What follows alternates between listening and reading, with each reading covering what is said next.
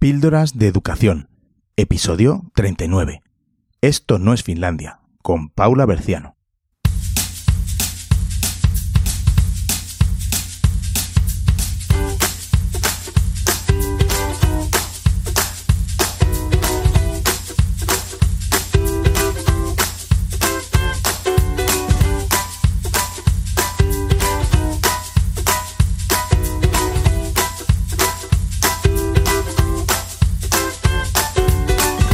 Estás escuchando Píldoras de Educación, un podcast sobre innovación y cambio educativo.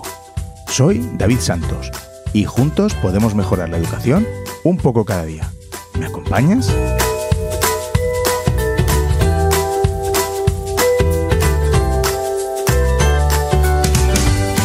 Hola, bienvenidos a un episodio más de Píldoras de Educación.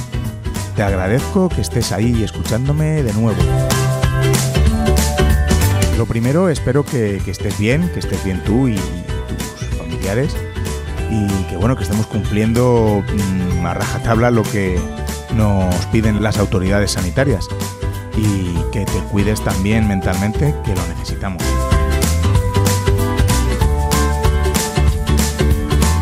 Pues me he pasado más de un mes sin publicar un episodio y ahora publico dos en 15 días. No está mal, ¿no?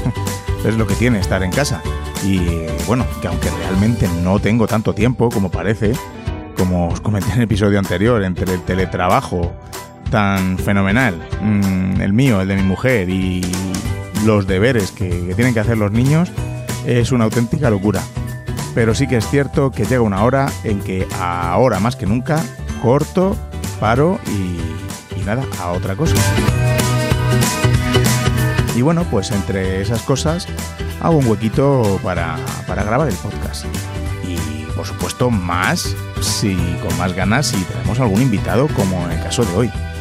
Hoy hablaremos con Paula Berciano, más conocida como Paula Berciano PT en las redes sociales.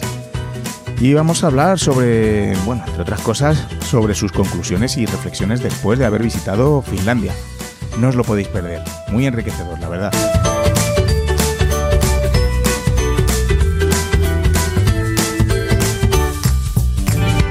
Muchísimas gracias por vuestro feedback y comentarios con respecto al episodio anterior. He tenido bastante acogida y estoy muy muy contento, la verdad.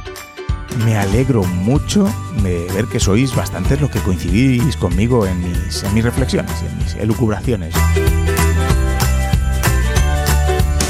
Y es que ahora mismo hay bastantes temas que, con este panorama que tenemos que, pues debemos afrontar en la educación. Pero por favor, sobre todo, que impere la razón y el sentido común. Pero es que nos lo ponen difícil desde la administración. Yo siempre digo administración, aunque luego alguno de vosotros me regañéis diciéndome que el director es administración también. Pues sí, eh, eso es lo que nos dicen en los papeles, que el director es, la, eh, es administración, es la representación de la administración en el centro. Pero es que eh, me siento casi al contrario, la representación y la voz de, los profesores de, mi centro con respecto a, la administración. Pero bueno, mm, aparte de titulitos, no nos lo ponen, no nos lo ponen fácil, porque justo hoy, hoy tengo otro enfado, pues no os voy a contar, mm, de momento, ya veremos si hago otro episodio, porque justo el día que estoy grabando esto, salen más resoluciones, eh, cartas desde las altas esferas de la educación, al menos aquí en Madrid, y que, que me ponen muy triste, muy triste, cabreado, porque siguen estando muy lejos, muy lejos de la realidad que estamos viviendo muchos. Y repito, muchos, pero que muchos colegios. En fin, también han salido estadísticas de lo bien que está siendo la enseñanza online aquí en Madrid.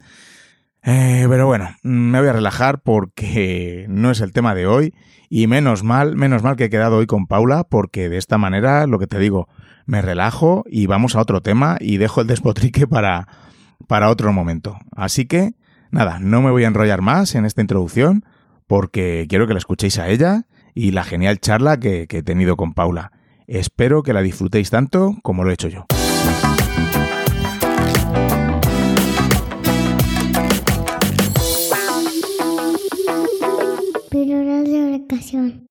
Paula Berciano es maestra eh, PT en la Escuela Pública de Madrid.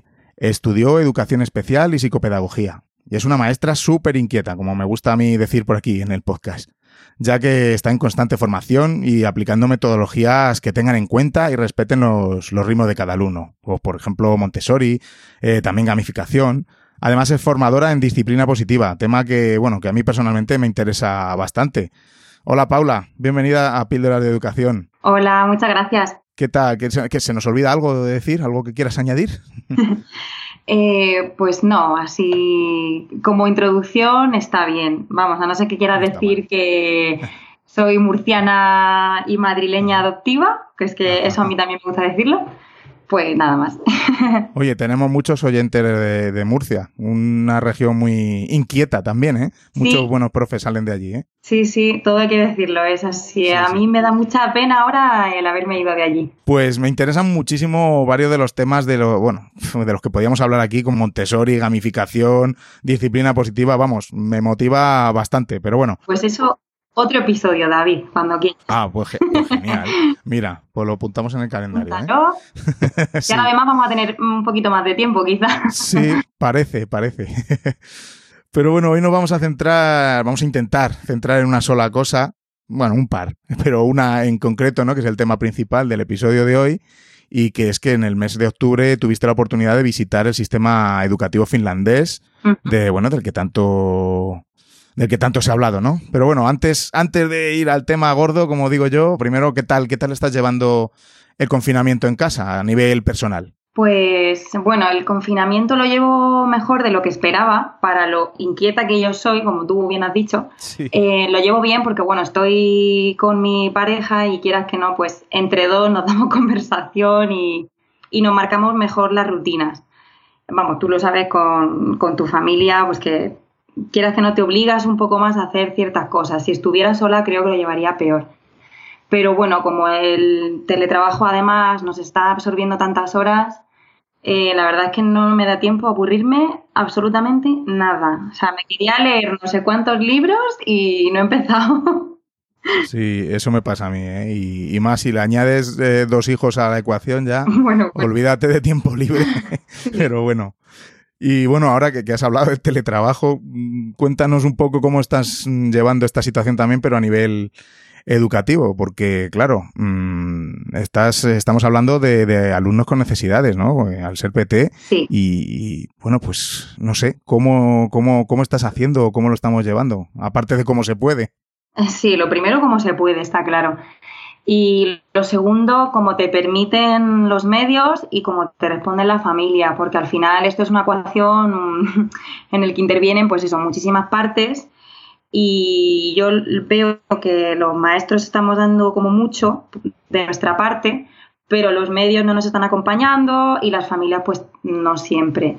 Como tú dices, el alumnado con necesidades educativas especiales, además, si cualquier familia ya tiene sus limitaciones, pues imagínate este alumnado que, tienen eh, muchas dificultades para todo, para centrar la atención, para hacer caso a su propia familia, para marcarse un horario de trabajo en, en una rutina que de repente se les impone en su propia casa sin quitarse el pijama, con todos los estímulos que tienen alrededor, con las peleas entre hermanos, en fin, mil cosas para las que no está preparado ningún niño, pero estos niños en especial, pues claro, mm, pueden tener incluso limitación para comprender la situación a, nivel mucho más profundo y tener una mayor ansiedad de la que tienen otros niños. Entonces, nuestras familias hay muchas de las que directamente no sabemos nada.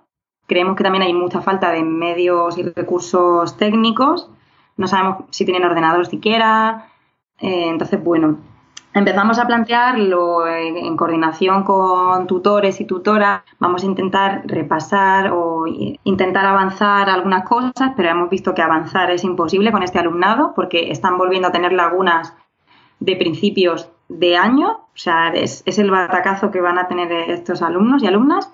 Y luego, pues, hemos empezado a meter alguna plataforma gamificada, para motivarles un poco, trabajar pues eso con actividades más interactivas y que nos permitan un feedback y que ellos se puedan autocorregir, porque claro, empezamos con lo de mandar fichas, te puedes imaginar el desastre.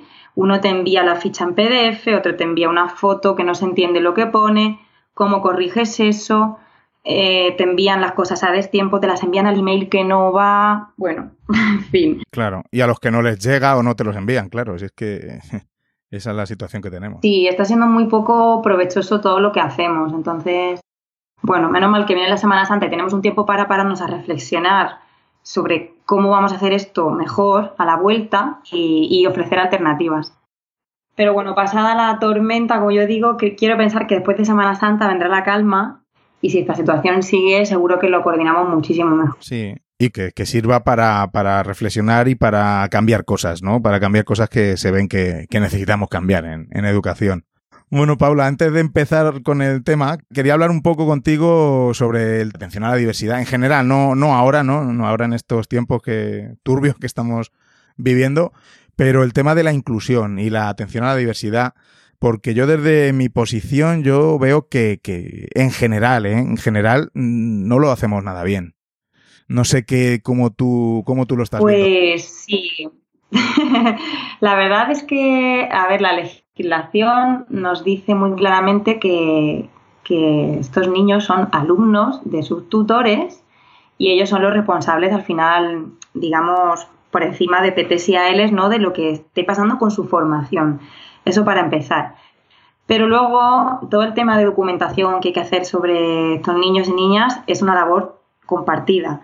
En leyes anteriores, por ejemplo, dejaba mucho más abierto que era responsabilidad de uno o con eh, asesoramiento del el otro, pero esto queda muy claro en, la, en las últimas em, eh, circulares que han salido y tal, ¿no? que es una labor compartida y gracias a eso, bueno, creo que la labor de tutoría se está poniendo mucho las pilas en incluir más a este alumnado, en preocuparse más por el papeleo, porque antes era muy común el, oír, no, yo es que adaptaciones curriculares no sé, porque como se encargaba siempre la PT y la L, pues ya está. Entonces, ahora ya la gente, digamos que no se atreve tanto a decir algo así porque ya ven que si lo dicen están haciendo mal su trabajo porque deberían ya de saber sobre esta documentación, deben saber adaptar y, y ya no solo adaptar, porque a mí al final que me adaptes un papel o que cumplas con la burocracia, me da igual si luego ese niño está olvidado en tu clase.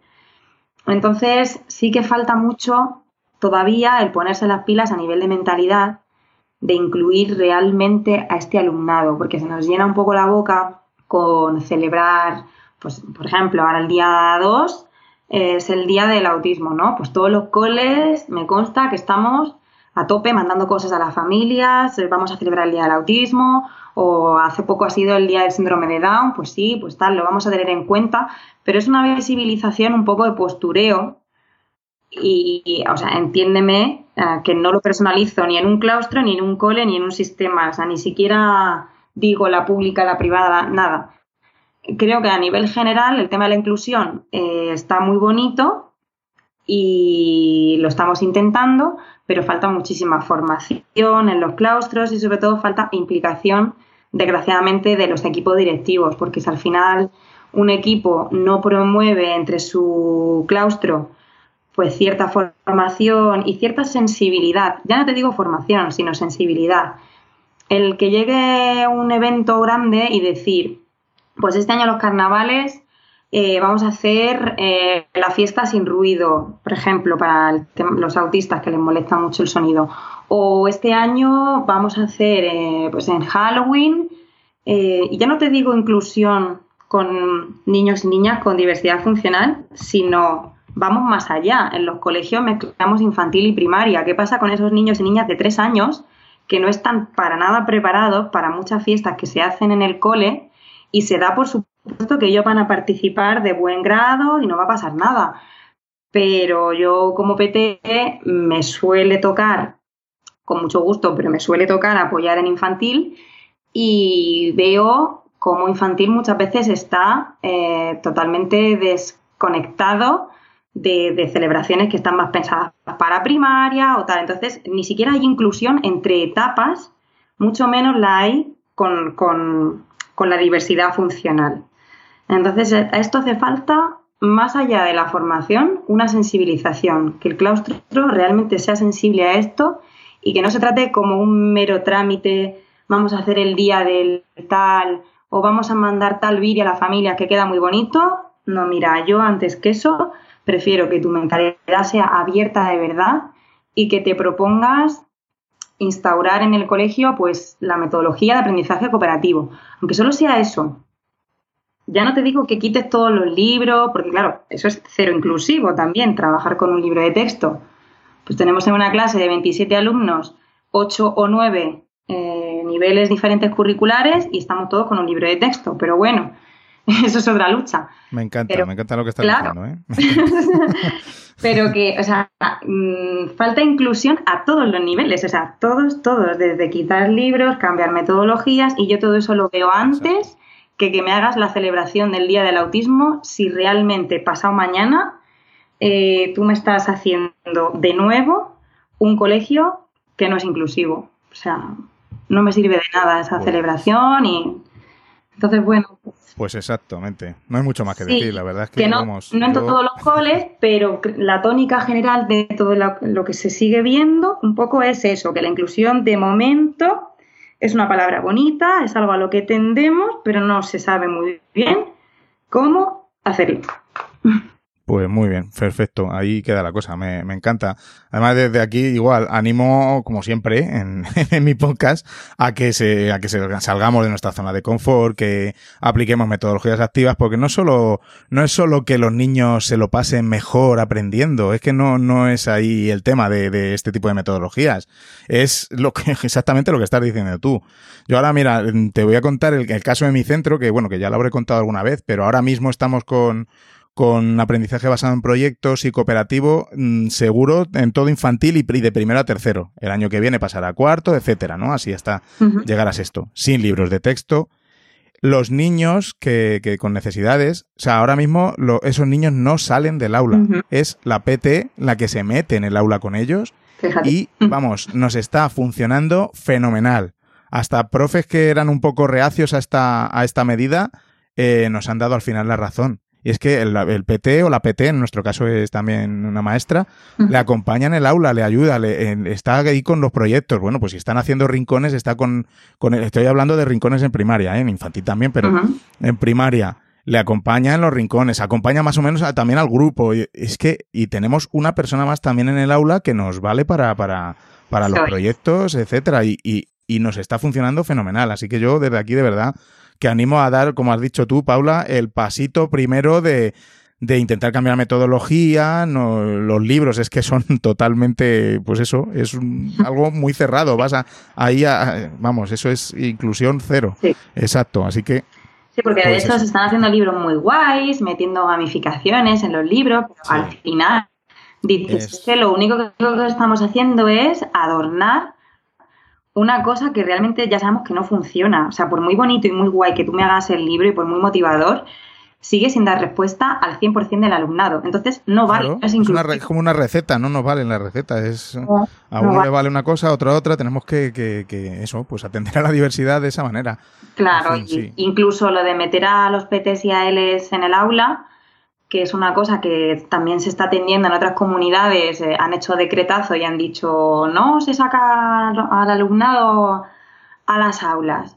Entonces tú a priori dices, oh, qué medida más inclusiva, ¿no? Pero también cuidado con eso porque si se hace mal, vuelve a ser exclusivo totalmente. O sea, lo que estás haciendo es señalar al alumnado con necesidades educativas especiales porque ahora el PT entra y ya se sabe perfectamente por quién entra y si, y si ese maestro o maestra eh, se dedica en exclusiva a estos niños, eh, no estás haciendo nada. Como yo digo, no, policía, no. PT No, no, no. exacto, exacto. Y que, como digo yo, que se integre ahí con los proyectos, está con el grupo, está con, si estamos con rincones, está con el grupo de los rincones, claro, con un ojo en especial al niño para el que va, ¿no? Pero, exacto. Y la verdad que, como os he, como te he dicho, me está funcionando, nos está funcionando fenomenal. Y bueno, como todo, habrá que mejorar ciertos aspectos, pero bueno, es un pasito más para, para la inclusión. Claro, si el caso es empezar y, empezar con una buena base, porque claro, lo que no se puede es pasar de 0 a 100 en, en un decreto, como yo digo, ¿no? Y, y, lo que está pasando en algunas comunidades, ¿no? Que han dicho, venga, inclusión, PT dentro del aula, pero no cambiamos metodología, seguimos con un libro, el PT está allí como un policía, el niño o la niña en cuestión está señaladísimo y el PT está sin poder trabajar sus habilidades especiales porque, claro, en un aula de infantil o de primaria se dan X asignaturas con un horario y en ese horario donde caben las habilidades que un PT y una L tienen que trabajar. Eso es un parche y mal puesto. Entonces, cuidado con eso porque falta muchísima gestión y organización desde arriba para decir, vale, metemos al PT y a la L dentro, pero ¿en qué momento este, estos profesionales van a poder trabajar con, con esos niños lo que necesitan y cómo se va a integrar en la totalidad del aula de referencia. Es que es... Mm, Todo, mucha planificación y mucha coordinación se requiere. Sí.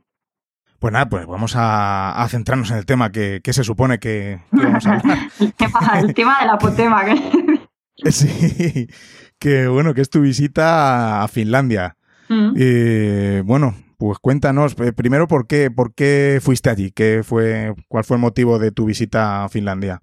Pues para mí eso ha sido siempre como, pues como un sueño que yo he tenido, vamos, desde que soy maestra y empecé a tener inquietud por otra forma de, educar, pues yo tenía ahí Finlandia como referencia, ¿no? Pues como tenemos todos los sistemas nórdicos y tal. Y, bueno, pues gracias a las redes sociales, concretamente a Instagram, que la verdad que me está dando a mí eh, muy buena vida en la educación. pues conocí una asociación que organizaba este tipo de, viajes educativos para no solo para maestros, sino para cualquier persona que tuviese la inquietud ¿no? de conocer eh, este sistema.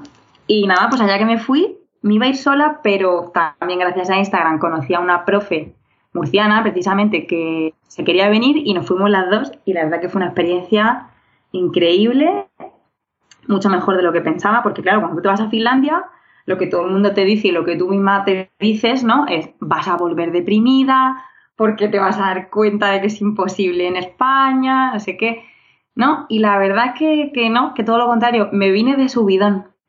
Vamos a empezar a lo grande. ¿Cómo es el sistema educativo finlandés? ¿Cómo es? Así, ¿Cómo es?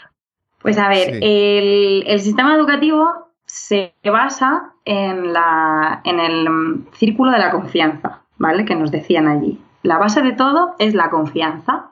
Y la confianza, buenas noticias, es gratis. Desde luego. Cosa que, eh, claro, en España siempre nos estamos quejando de que nos invierte en educación y qué tal y qué cual. Bueno, pues el pilar fundamentalísimo de Finlandia es la confianza y es gratis. Confianza en el profesorado por parte de la sociedad y de las familias. Esta confianza que se deposita en el profesorado se ve reflejada en, el alumnado, porque el profesorado confía mucho en las capacidades de su alumnado. Y esto es como un gran círculo que se va retroalimentando. Entonces, el alumnado Mm, desempeña bien su trabajo, el profesorado está contento y, ve, ve, un feedback muy positivo en su labor y esto pues es, eh, se refleja directamente en la sociedad, en esas personas que luego salen a la sociedad y son futuros trabajadores que a su vez van a confiar en el sistema educativo porque ellos como niños lo experimentaron. Y cuando ellos tengan hijos e hijas, también van a confiar en, sus en, los profesores de sus hijos e hijas porque ellos han experimentado e, esa confianza del sistema y han visto que funciona. Entonces, esa es la base de todo. Es que tiene mucho sentido, claro. Para empezar, sí, sí. Eh, tan, tan, fácil y tan súper difícil a la vez. Y luego, bueno, pues como otros pilares así fundamentales, pues la igualdad de oportunidades, que el 99% de la escuela es pública. Entonces, claro, eso es un dato que de lo más chocante si lo comparas con España. Todas las escuelas proporcionan, pues ya te digo, una, igualdad de oportunidades en, la medida de que vayas a la escuela que vayas, tu formación integral va a ser buenísima. Eh, también hay una, conciliación familiar mucho mejor que aquí. Entonces eso hace que los niños tengan que asistir un poquito más tarde a las escuelas, estén más tiempo con sus familias. Luego, el reparto de recursos, pues ya te digo, al, ser 99% pública, todas las escuelas tienen más o menos recursos eh, de forma equitativa. Es decir, si una escuela tiene cuatro líneas, no se le dan los mismos recursos que a una escuela que tiene línea 1, cosa que en España eh, no lo estamos encontrando. Porque yo trabajo en un centro de línea 4 y tenemos PT como para un cole de línea 1, ¿vale? Y es línea 4. Entonces eso en Finlandia no te lo encontrarías. Los recursos están eh, bien, bien repartidos en función de la población. Luego todos los centros son chiquititos, hay un máximo de 200 alumnos y el diseño de espacios, o sea, es que está todo pensado para, el, para los niños y las niñas y para el alumnado, o sea, en todas sus etapas. Yo tiendo a hablar más de infantil y primaria porque es lo mío, pero fuimos a ver universidad, no, fuimos a ver institutos, eh, bibliotecas, escuelas infantiles, eh, bueno, y es una pasada todo, todo lo que es la rama educación cómo está todo enfocadísimo a los destinatarios. Y en España no. En España todavía estamos poniendo la mesa del profe y su silla de ruedas y de respaldo lo primero. Eso es, exacto. Luego ya si eso pensamos en qué van a aprender los niños y además nos estamos peleando por qué vamos a poner en el currículum y allí no, allí por ejemplo el currículum es una cosa blindada, no interfiere la política y muchísimo más flexible que aquí. Que te iba a preguntar ahora por similitudes y diferencias con, con el sistema educativo español, pero vamos, ya lo estamos, lo estamos viendo claramente. Te puedo dar así algunos datos curiosos, pues a nivel de, de horas. Hay, hay muchas más horas eh, lectivas en España que en Finlandia. El, horario en Finlandia es flexible en infantil. Y, por ejemplo, los niños tienen media hora para entrar. Entonces, bueno, imagínate que eso se diera la oportunidad en primaria, o sea, en, España, perdón, pues también la conciliación familiar ayudaría un poquito. Eh, luego, el tema de los recursos, o sea, allí es todo gratis. Allí mm, un niño desde que entra por primera vez a su escolarización hasta que sale al mercado laboral, toda su formación integral está financiada por el Estado. Hasta el transporte escolar, el comedor, hay un mogollón de becas, los libros, todo. Todo está financiado. Entonces, es la igualdad de oportunidades que te decía. No hay inspección educativa. y yo esto cuando lo cuento, pues la gente flipa. Y es así, no hay inspección, pero tiene sentido, porque si todo se basa en la confianza, como estás diciendo, pues no nadie tiene que estar ahí fiscalizando lo que hace cada centro, no sé, es como dices tú, un círculo que aquí rompemos por todos lados. Sí, hombre, aunque haya confianza, pero está claro que, no, puede ser una confianza ciega. Entonces, claro, yo lo primero que pregunté fue, pero vamos a ver, aquí quién os vigila, no me vendáis la moto porque no puede ser. Entonces es verdad que, allí son los directores de los centros los que tienen ese poder, ¿no? Que en algunos casos, pues claro, eh, puede ser una desventaja, pero yo creo que en general eh, eso hace que también los equipos directivos se impliquen muchísimo más, porque está en juego su liderazgo, y, su equipo, o sea, su equipo es su equipo de verdad, no es como aquí que decimos, bueno, pues aquí es que me paga el Estado o si inspección no me dice nada, pues mi director pasa de mí, porque estas cosas las oímos. Allí es como que hay mucho más respeto entre profesionales, el director es un líder de verdad implicado a nivel personal, mucho más con, con el profesorado, tiene, tiene mucho más poder de decisión y bueno, pues como el currículum es flexible y lo que se imparte, la planificación se delega totalmente en el profesorado, pues eso hace que también los directores eh, tengan menos carga al final que en España, porque en España estamos intentando cumplir con inspección, cumplir con las familias, cumplir con mis profesores, cumplir con mis alumnos.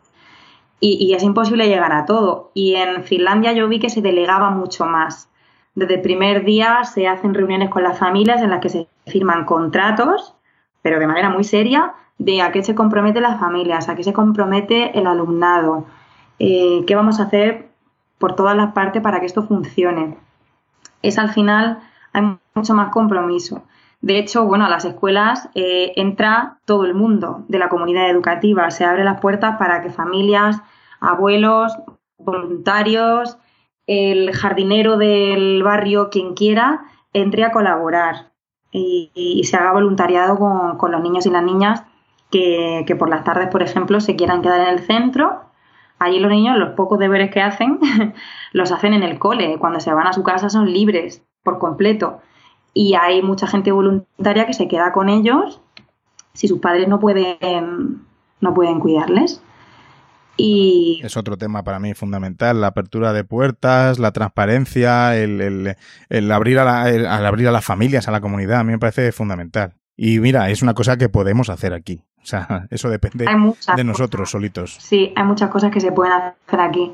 Luego allí, por ejemplo, allí tienen dos idiomas de entrada. O sea, allí hablan finés y sueco todo el mundo, porque son dos idiomas oficiales. Y luego aparte, eh, se suele dar inglés y hay muchas, eh, en muchos institutos están enseñando incluso francés, español y alemán.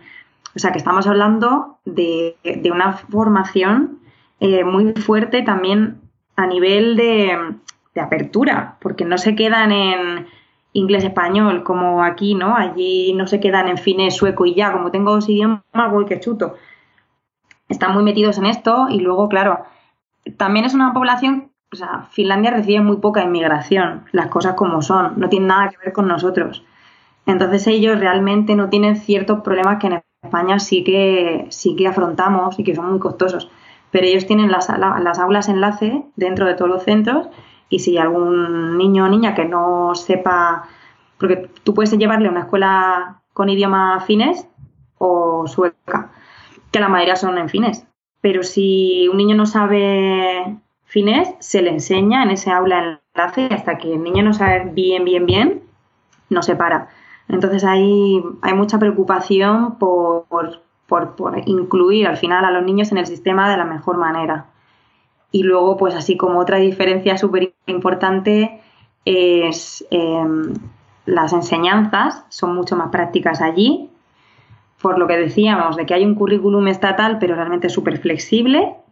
Eh, las escuelas y los profes se gestionan cuándo y cómo van a enseñar eh, durante toda la etapa esas enseñanzas.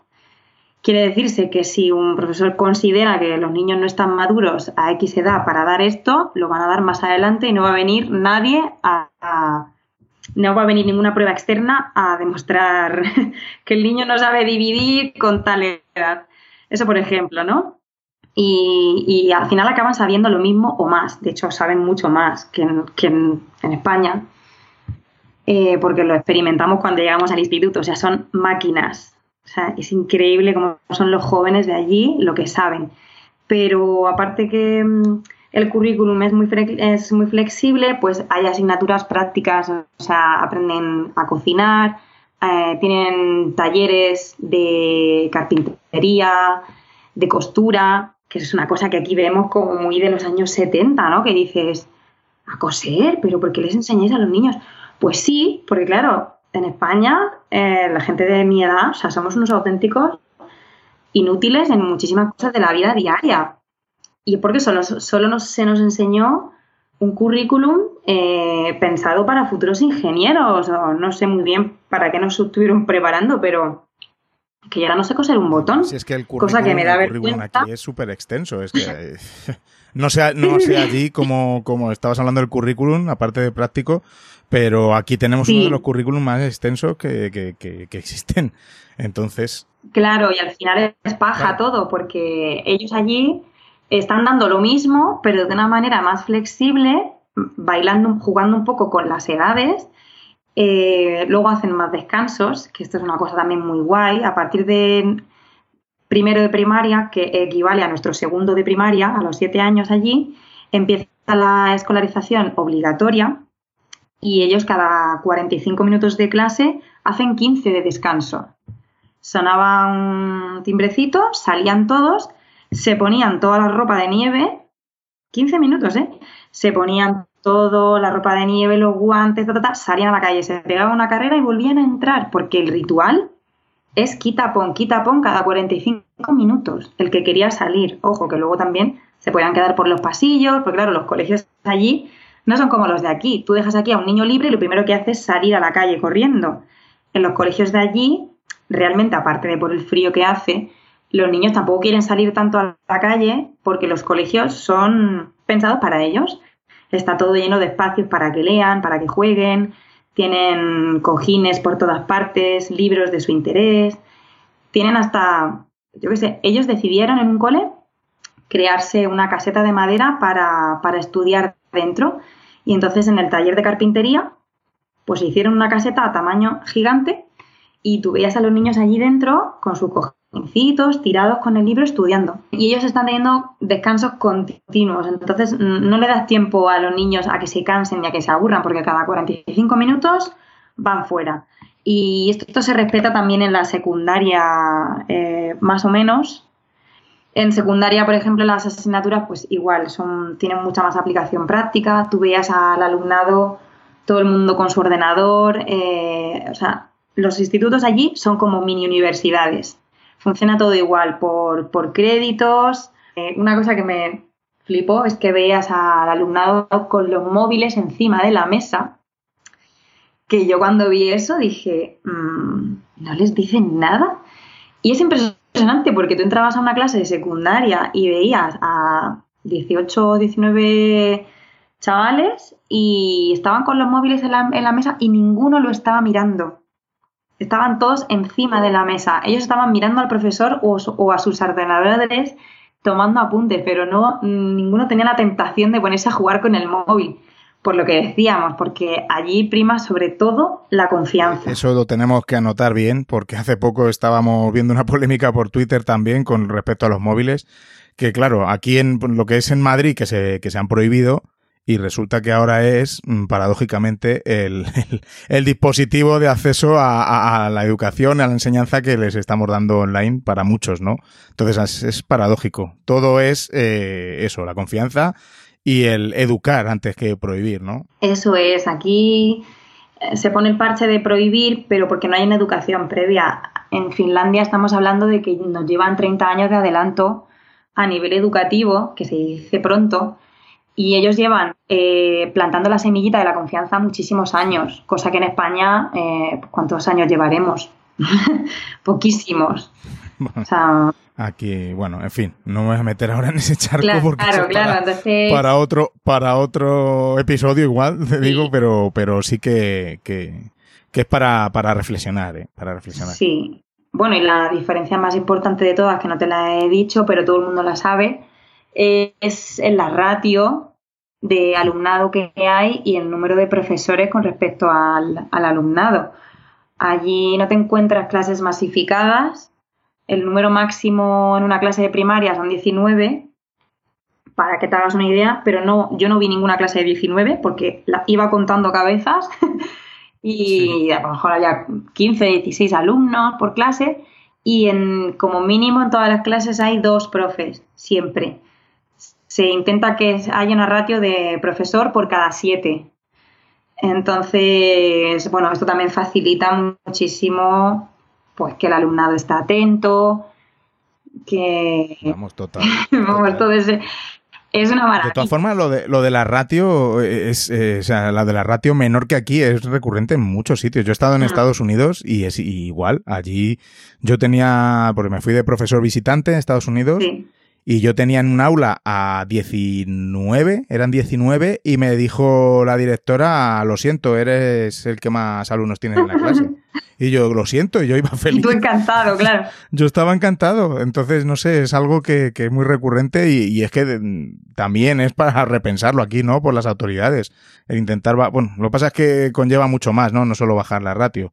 Sí, allí la verdad es que mm, había, y bueno, te digo dos profesores, pero a veces ni siquiera eran dos profesores. A lo mejor era el profesor en cuestión y, y luego había un adulto en clase, que es lo que te digo, que podía ser la abuela de un niño se abrían mucho las puertas a que otros adultos entrasen a la escuela a contribuir de la manera que pudiesen. Y luego, claro, también desde la escuela se buscaba mucho esa contribución. No es solo te abro la puerta y entra. Lógicamente nadie entra si no le haces partícipe. Y allí está como muy, muy institucionalizado el hecho de que las familias tienen que colaborar y el entorno. De hecho, en los institutos lo que más veíamos era que se trabajaba mucho por proyectos y, todo iba enfocado a, mejorar el entorno. Pues en el barrio en el que está el instituto, pues un proyecto encaminado a, pues al cuidado de, yo qué sé, de lo que sea, de los animales de la zona o de un proyecto para mejorar las tiendas de la zona. o Entonces, tipo aprendizaje-servicio. Eso es, claro, eso hace que para la sociedad la escuela sea algo muy válido y los profesores son muy respetados porque reflejado realmente el éxito de, sus prácticas en la sociedad. Aquí la sociedad no ve realmente reflejado lo que se está haciendo en las escuelas con el alumnado muchas veces porque no, no, no lo sacamos afuera y es una pena. Y es que estamos educando como en la, como digo yo, en la ficción, ¿no? Esa, eh, a mí me parece muy importante lo que estás contando porque están educando, haciendo, eh, basando el sistema educativo en la realidad, tanto con los talleres que has comentado que hacen, como los aprendizajes servicios, es eh, algo real, tangible, ¿no? Que el, que el, niño ve la, utilidad del aprendizaje. Total, o sea, desde que tú entras y en el horario tienes una obra de carpintería, imagínate. Eh, que luego cada, cada escuela puede ser muy diferente, porque igual que te digo que son todas públicas, pero luego las escuelas se pueden un poco especializar en algo, ¿no? Por ejemplo, vimos una escuela que estaba muy especializada en música, entonces todos, o sea, la mayoría, el grueso de sus recursos los había destinado a fortalecer mucho la asignatura de música y tenían allí, o sea, sin exagerarte, un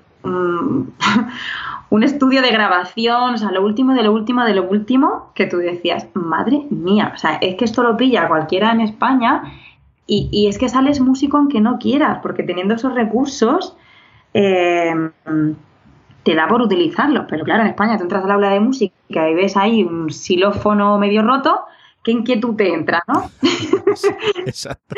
pues claro, tú allí entrabas en las aulas y donde entrases era todo maravilloso porque es que hay un dineral metido y, es así, o sea, es, lo que yo me llevo de Finlandia, ¿no? Si todo el dineral que se invierte en España, y lo digo así, ¿eh? dineral, porque se tira mucho dinero en muchas cosas, que si lo invirtiéramos en educación, o sea, tendríamos en, en el futuro la sociedad mejor preparada, ya no te digo de Europa, casi del mundo, porque España es un país que tiene de los mejores recursos naturales para, todo. Y, tenemos un profesorado mucho más implicado que el de Finlandia, que por eso te decía que me vine de subidón, porque comparé también. Y en Finlandia se lo han dado todo muy bien, muy hecho, porque claro, te doy dinero, te bajo la ratio, te doy lo que quieras, pues así trabaja cualquiera, pero en España nos hemos enfrentado a problemones, a retos, a oposiciones, que allí tampoco hay oposiciones. Sea, la, dureza que tiene el profesorado español no la tienen ellos. Y si tú a un profesor español le das los recursos de Finlandia, bueno, ya te lo digo yo, que el mejor sistema educativo mundial sería el nuestro. Pues a ver si nos escucha alguien de ahí arriba, y por Dios, que hagan algo, porque llevamos luchando con esto, esto de que haga, que, saquen una ley que, que, sea independiente del partido político que esté en el poder, bueno, en fin. Eh, aquí se nos puede ir, vamos. Sí. la conversación. sí, no, no, ya, ya te digo que da igual, o sea, eso es una cosa que allí está blindada, pues por ley, no, la política no se puede meter en educación, el currículum es el que es. En España no tenemos todavía esa conciencia y, y, mucho me temo que estamos viendo ahora mismo pues los resultados de la educación tan mediocre que hemos tenido en los últimos en las últimas generaciones. Pero para, mí lo peor es que no no yo particularmente no le veo una solución a corto plazo. No le veo no le veo solución el, que esté un partido, el otro, el otro, al final seguimos seguimos girando en círculos y aquí no se arregla lo, primordial. Claro, yo quiero pensar que en Finlandia em, el currículum lo construyen educadores para empezar. se tiene, ya te digo, bastante más en cuenta los ritmos de, los destinatarios de la educación y se tiene mucho más en cuenta eh, pues qué habilidades se quiere conseguir en, una futura sociedad, porque nosotros ahora mismo estamos educando para, un, para unos no sé, futuros empresarios, porque no sé muy bien para qué estamos preparando, pero ya te digo, yo no sé ni coser un botón, que es algo muy de la vida diaria. Entonces, em, allí se está formando, se lleva muchos años formando para la vida. Y nosotros no estamos formando para la vida, estamos formando para cumplir con un currículum. Entonces, hasta que eso no cambie, no nos podemos comparar con otros países. Para ir así concluyendo, ¿qué ideas que te traes de allí y bueno, como te ha venido de subidón, ¿no? Pues sobre todo eh, cosas que sí que podemos hacer nosotros en, en, nuestro colegio, en nuestro sistema, o en nuestro sistema educativo en general. ¿Qué cosas has visto que podemos nosotros aquí implementar? Pues a ver, el tema de la evaluación lo podríamos hacer mucho mejor porque en Finlandia no hay evaluaciones con notas numéricas hasta los 16 años, por ejemplo, porque no se necesitan, ni hay pruebas externas. Eso lo podríamos hacer en España si a los de arriba les diese la gana, lógicamente. Eh, podríamos rebajar la carga curricular perfectamente, cambiar las asignaturas y meter cosas mucho más útiles para la vida. Eh, por supuesto. Hacer agrupamientos que bajasen un poquito la ratio y meter a profes dentro de las aulas, pues como tú bien has dicho, meter al PT y a la L. Eh, propiciar más los de dobles, o sea, todo lo que nos descargue un poquito el, número de alumnos para que los recursos lleguen de forma más eficiente, pues igual también lo podríamos hacer. Y bueno, cuidar mucho más los espacios, el mobiliario. Yo, yo me fui de allí con muchas ideas muy bonitas de simplemente cómo cuidan la iluminación, la decoración. O sea, cada clase es como una pequeña casa. No, no ves barracones como muchos colegios de España, que todas las clases son exactamente iguales. Tenemos todas las mesas verdes, ese verde horrible que, nos va a perseguir hasta, hasta no sé qué generación. Pero... no, no, es que no motiva ir al cole así, hombre. Claro, claro. Allí no, allí tú veías que cada clase tenía su mobiliario. Eh, había plantas, había lamparitas, o sea, como si fuera una pequeña casa de repente veías, pues yo que sé, un cuadro hecho por un niño, em, cosas que aportaban los padres, o sea, si es que todo muy, si es que, pasamos muchas horas en, en, el colegio para, para, pues tienes que ser un, un espacio agradable y, y en el que te sientas a gusto, es que tiene toda la lógica, claro. Allí los asientos, pues, por ejemplo, no, no hay un único tipo de silla como aquí. Hay sillas que promueven el movimiento, como unos taburetes que, rebotan en el suelo, que están, están muy chulos, están pensados para niños con TDAH. Y bueno, también las típicas pelotas estas de pilates que ya vamos introduciendo también aquí, pues esas también servían como silla a veces. Eh, muchos cojines, eh, sillas ergonómicas para facilitar que las mochilas no se caigan. O sea, incluso eso, porque claro, al final los nórdicos son, muy así, son muy funcionales para todo. Y en España estamos siempre quejándonos, ¿no? De que los niños tiran las cosas de las perchas, que las mochilas están mal colocadas y tal. Pues oye, a nadie se le ha ocurrido que a lo mejor cambiando el tipo de mobiliario todos estos problemas se solucionan. Pues allí lo tienen clarísimo. O sea, allí todo es ergonómico, pensado para que el niño no tenga que preocuparse de chorradas, sino que toda su atención esté centrada en el aprendizaje.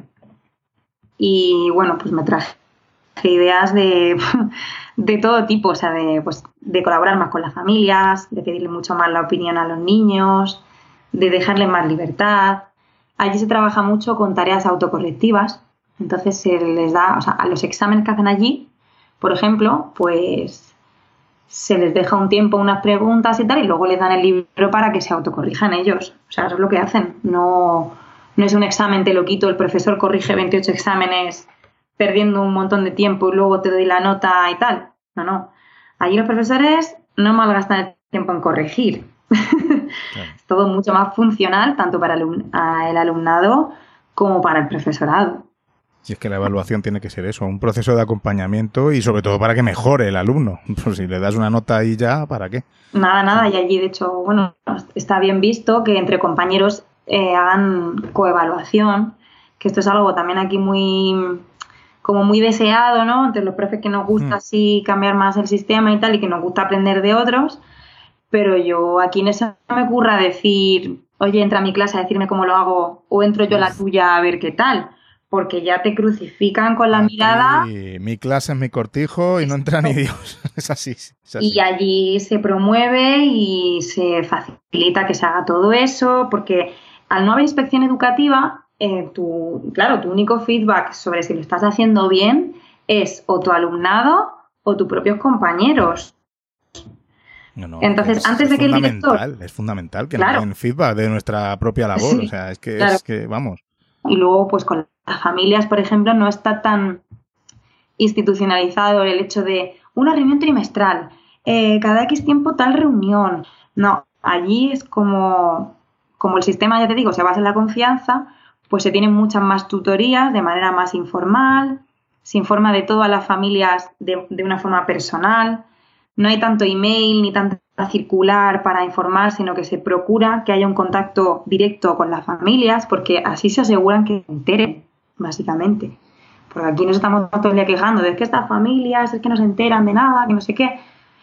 Bueno, pues a lo mejor también estaría bien facilitar un poco un contacto más humano, eh, porque así... Sí, que parece que, que les apartamos. No, no, no, no te acerques, ya te mandaré una nota en la agenda. Claro.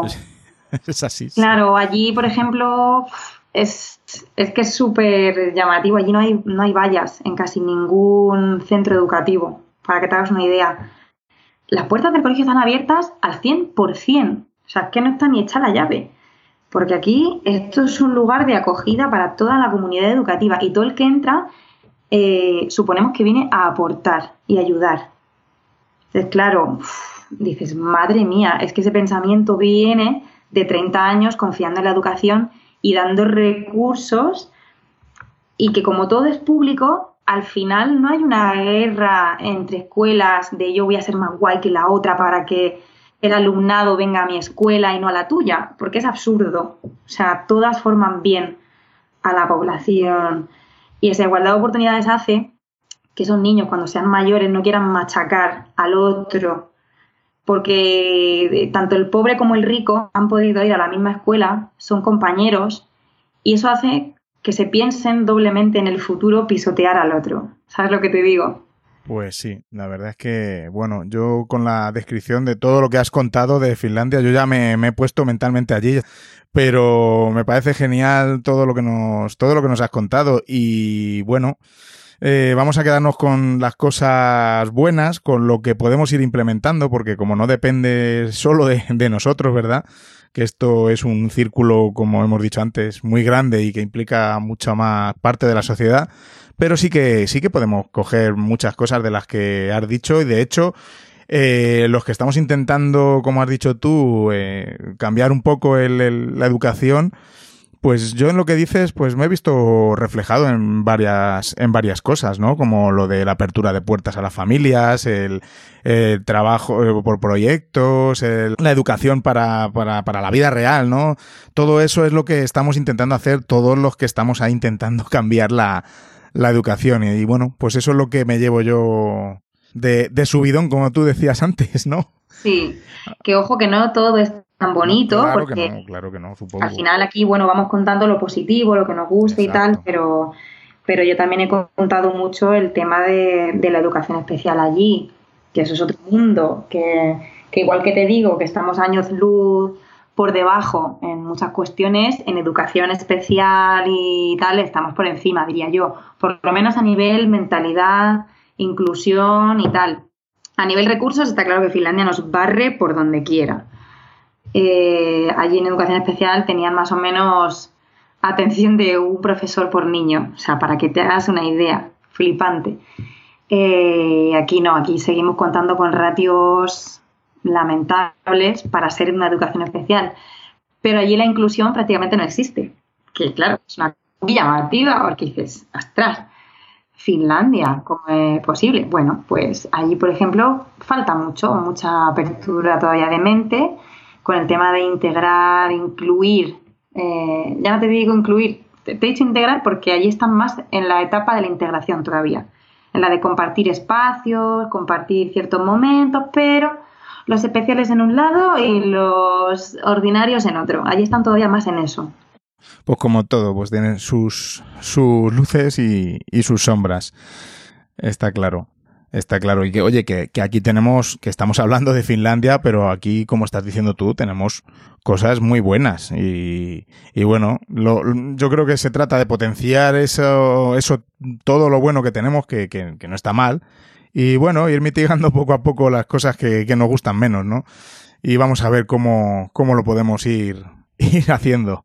Ya, hace falta mucha democratización, ¿no? Que ahora está muy de moda esa palabra porque se está evidenciando, ¿no? Con lo de la enseñanza online famosa, se está viendo claramente la brecha que esto va a dejar entre unas familias y otras, unos coles y otros, pues pasa lo mismo a niveles más generales. En España hacemos cosas increíbles, que es lo que te digo, o sea, yo creo que tenemos los profesores de los mejores del mundo, eh, porque hemos pasado 18 guerras donde otros no han pasado ninguna, Eso es así.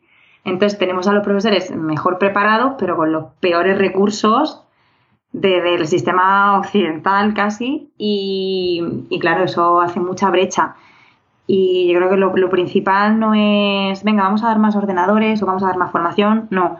Yo en este caso diría, vamos a democratizar un poco, a quitarle a los que tienen mucho y a darle más a los que tienen poco y una vez igualemos un poquito el nivel de un país, ahí ya te puedes plantear mm, cambiar el sistema educativo. Pero al final, si cambias el sistema educativo, pero sigue siendo muy bueno para unos y muy malo para otros, yo creo que al final no estamos haciendo nada. Y eso es lo primero que tuvieron claro en Finlandia. O sea, lo primero que hicieron fue decir todo público. Y a partir de ahí hablamos. Entonces, bueno, y que claro, ese es mi pensamiento porque yo soy de la pública y lógicamente pues ahí el corazón me tira, ¿no? Eh, que luego hay opiniones de todo. Pero ahora tenemos, sí, sí, ahora, y, bueno, ahora tenemos, yo, bueno, como ya sabes, yo también soy de la, de la pública.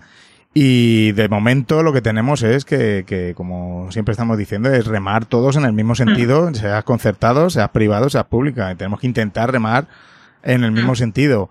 Luego ya lo otro, ya lo dejamos a los políticos y a los dirigentes que, cambien el, sistema o lo que tengan que cambiar. Claro, al final son ellos los que reparten eh, los recursos. Evidentemente. O sea que bueno, que en definitiva para lo bueno y para lo malo, esto no es Finlandia. Exactamente, muy bien dicho para lo bueno y para lo malo, eso es, porque ya quisieran ellos las horas de luz que tenemos nosotros. Por ejemplo. Igual hoy no, hoy no es el día, pero hoy está el día un poco finlandés. Sí. Bueno, pues nos has dejado aquí muy claro cómo es el sistema educativo finlandés y tu experiencia. A mí de verdad me ha, gustado mucho lo que, todo lo que nos has contado por aquí. Vamos mm, a acabar con unas preguntas un poco más informales, ¿no? Para, para conocerte mejor. Unas preguntas, unas preguntas rápidas. Vale. Lo que se, a ver qué se te viene, qué se te viene a la cabeza. Venga. A ver, Paula, un libro. Un libro. Vale. Em, ¿Te puedo decir un libro que no sea educativo? Sí, sí, claro, el que tú quieras. Bueno, pues te voy a decir un libro que a mí me, me gustó muchísimo en su momento, que es una novela que se llama El cuento número 13 de Diane Setterfield. Mira, me lo voy a apuntar porque no lo conozco. A ver, normalmente solo leo libros de educación, pero, pero de vez en cuando hay que desconectar porque si no una se vuelve loca. Sí. Y, bueno, este, este libro es de eso que se te quedan grabados de, lo que me gustó. ¿Una película? Pues en, en general todas las musicales, pero porque soy una gran amante del baile pero pues una en especial que me gusta mucho es Moulin Rouge. ¿Una serie? Una serie, pues igual hay un montón buenísimas, pero una de las que más me ha gustado últimamente es eh, Bates Motel. ¿Una comida? Una comida, sin duda, los canelones de mi madre. los he hecho de menos un montón. Está claro, la comida de mamá siempre, vamos, es lo que tira. Sí, sí, sí. Ojalá me esté oyendo. Mm, mm, ve haciéndomelo más, mamá. Tú congela, tú congela que ya voy llegando. que ya queda menos, como estamos diciendo. Sí, ya queda menos. ¿Un lugar para vivir? Uy, un lugar para vivir. Finlandia no, que tiene poca hora de luz. No, Finlandia no, Ni, aunque me lo regalen, fíjate lo que te digo. Em, pues a ver, sin duda España, así a nivel general. En general. O no me iría de España. Y de España, a ver, me tira mucho Madrid, porque es la ciudad en la que llevo viviendo 12 años y me ha dado mucho y muchas cosas buenas. pero tengo que decir Murcia porque realmente es un sitio que tiene una calidad de vida impresionante y es que cada vez que bajo a Murcia mm, la veo mejor, eh, que está mejorando en, todo, en servicios, bueno, a nivel educativo es increíble lo que tú decías, los profesionales que se están volcando allí y creo que Murcia es el futuro. Vamos. Así de... Ahora un par de preguntas que yo creo que sé lo que vas a contestar, pero bueno, no lo sé. A ver, deberes, ¿sí o no? a ver, en general. Nada, en general no. No, vale. A ver, esto tiene mucho, mucho debate y mucho matiz. Sí, exactamente. Pero bueno, deberes, eh, como siempre lo hemos llamado, y la concepción tradicional, me refiero. Sí. Sí. ¿Tres páginas del libro? No. Por ejemplo.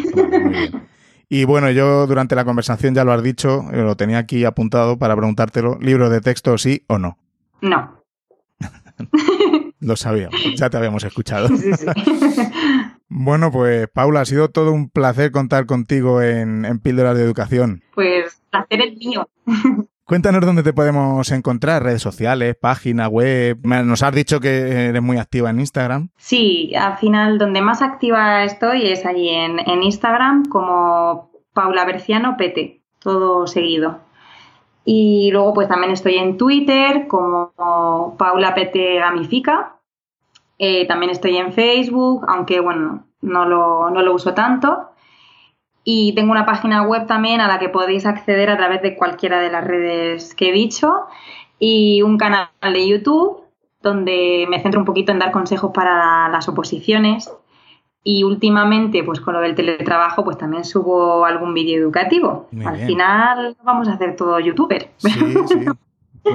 madre mía, muy activa por las redes sociales, fenomenal. Me encanta esto de que, estemos compartiendo cada uno a su, a su manera, ¿verdad? Los recursos y, o conocimientos que tengamos.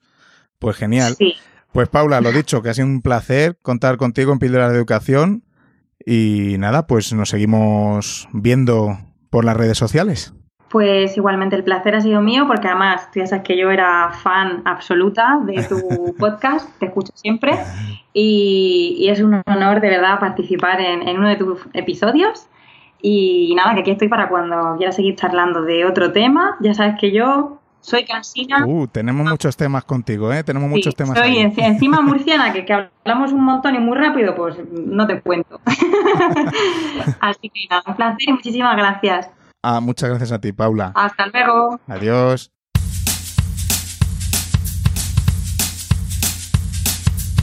Bueno, ¿qué os ha parecido la charla que he tenido con Paula Berciano? Muchísimas cosas interesantes sobre el sistema educativo finlandés, ¿verdad? Y sobre todo, pues cosas que, podemos adaptar y, robar, ¿no? Eh, pero como he dicho, todos los que estamos, estáis intentando dar un cambio en la educación, pues esta necesaria transformación que tenemos que dar, estoy seguro de que muchas de estas cosas que nos ha contado Paula del sistema educativo finlandés, pues os suenan, os suenan y entran dentro de vuestra filosofía de, cambio, ¿verdad?